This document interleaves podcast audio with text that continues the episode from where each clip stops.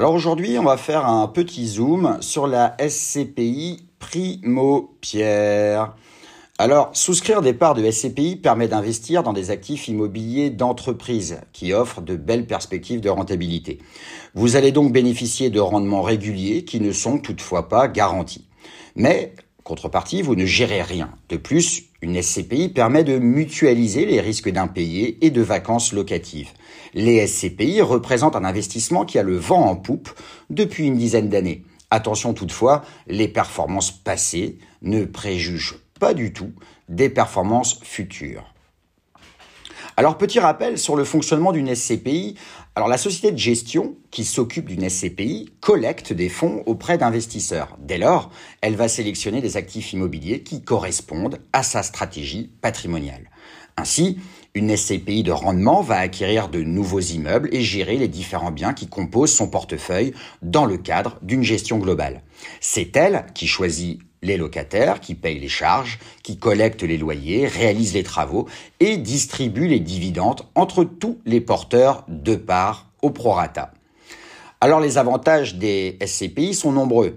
Ils offrent un couple rendement-risque très intéressant puisque le sous-jacent c'est de l'immobilier. On délègue totalement la gestion, on n'a rien à faire, on va mutualiser le risque grâce à un nombre important de locataires. C'est un placement qui est régulé par l'autorité des marchés financiers et souscrire enfin des SCPI permet de diversifier judicieusement son patrimoine. Alors quelles sont les caractéristiques de la SCI Primo Pierre Primo Pierre est une SCPI qui investit dans des actifs immobiliers tertiaires à Paris et dans la région. Elle a été créée en 2008 par BNP Paribas RUM et Primonial. La capitalisation de la SCPI atteint aujourd'hui environ 3,5 milliards d'euros. À la fin 2020, Primo Pierre est propriétaire de 73 immeubles, dont 90% en région parisienne. Le prix de la part reste accessible, il est à un peu moins de 200 euros. Malgré la crise sanitaire, la SCPI a distribué un rendement de 5,04% à ses investisseurs, contre 4,18% en moyenne sur le marché.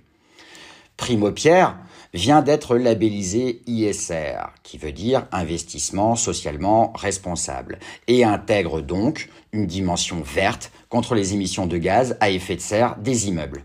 La SCPI a acheté en 2021 un immeuble de 3500 mètres carrés rue de Metz à Paris, dans le 10e arrondissement, pour 24,8 millions d'euros et a vendu des immeubles en parallèle pour un montant proche de 76 millions avec un taux d'occupation qui dépasse 90%.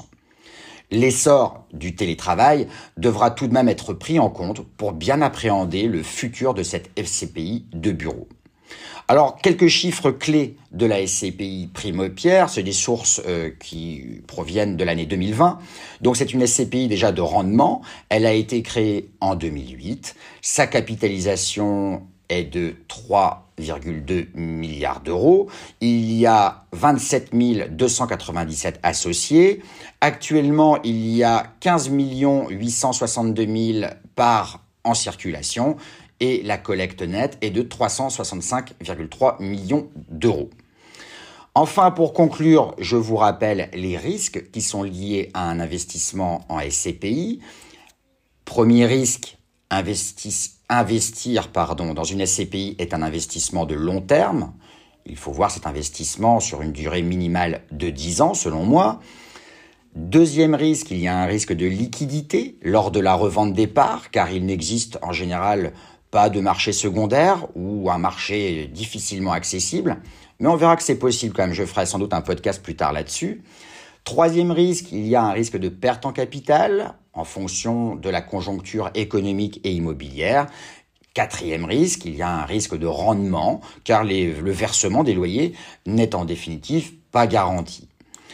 Voilà, j'espère que ce podcast sur la SCPI Primo Pierre vous aura bien aidé et vous aura été utile. Je vous donne rendez-vous pour un prochain podcast qui va arriver très vite, je pense, encore sur une autre SCPI que l'on va étudier minutieusement.